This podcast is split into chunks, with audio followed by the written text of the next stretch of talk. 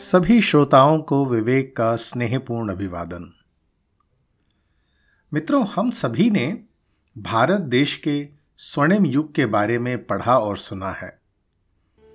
परंतु सोचने वाली बात यह है कि भारत की महानता और संपन्नता का आधार क्या था?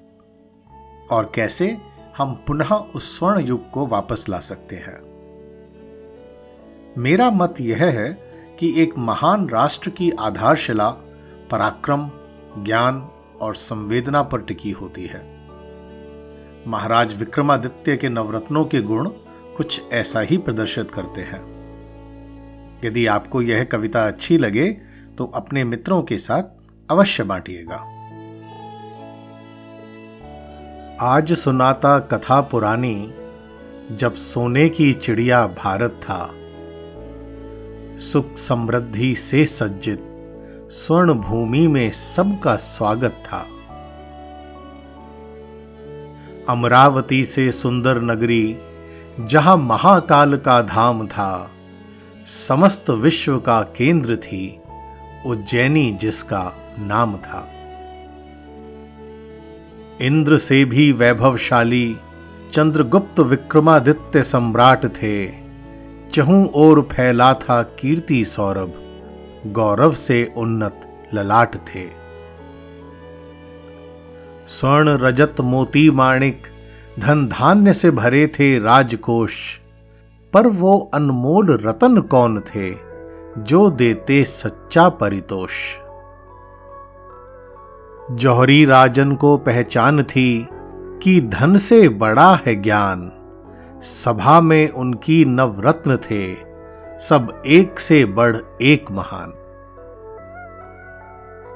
धनवंतरी थे प्रधान चिकित्सक, आयुर्वेद के अद्भुत ज्ञाता, उनकी औषधियों के सम्मुख कोई रोग टिक नहीं पाता। कालिदास की लेखनी पर थी, माँ शारदे की कृपा अनंत। अभिज्ञान शाकुंतलम की कीर्ति का कभी न होगा अंत वर रुचि एक कवि महान, इनकी शिष्या थी राजकुमारी।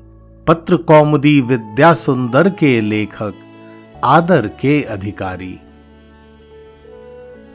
वराह मेहर की ज्योतिष गणना, संपूर्ण विश्व में विख्यात, ग्रह नक्षत्रों पर शोध निरंतर। वो करते रहते दिन रात।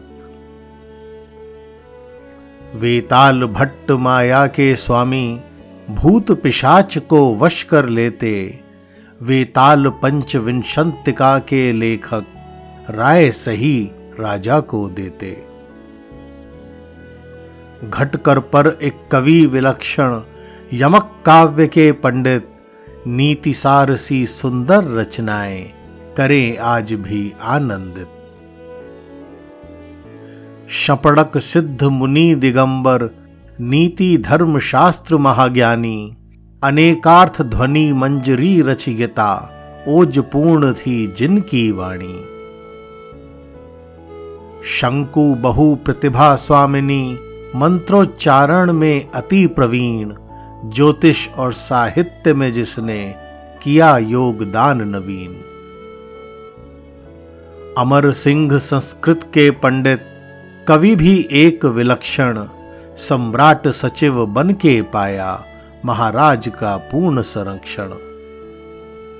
अमूल्य नवरत्नों से सुशोभित उज्जैनी की राजसभा दिग दिगांतर तक प्रकाशित, इनकी प्रतिभा की प्रभा। दूर सुदूर देशों से व्यक्ति याचक बनकर आते थे। ज्ञान विज्ञान कला साहित्य से झोली भरकर जाते थे।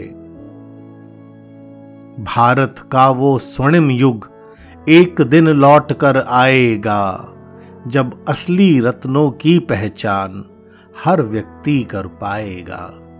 जब असली रत्नों की पहचान हर व्यक्ति कर पाएगा। धन्यवाद। यदि आपको यह रचना अच्छी लगी तो आप मेरे पॉडकास्ट को अपने मनपसंद ऐप पर फॉलो का बटन दबाकर सब्सक्राइब कर सकते हैं। ऐसा करने से आपको मेरी आने वाली रचनाओं के बारे में सूचना मिलती रहेगी। मुझे हमेशा अपने श्रोताओं के संदेशों की प्रतीक्षा रहती है।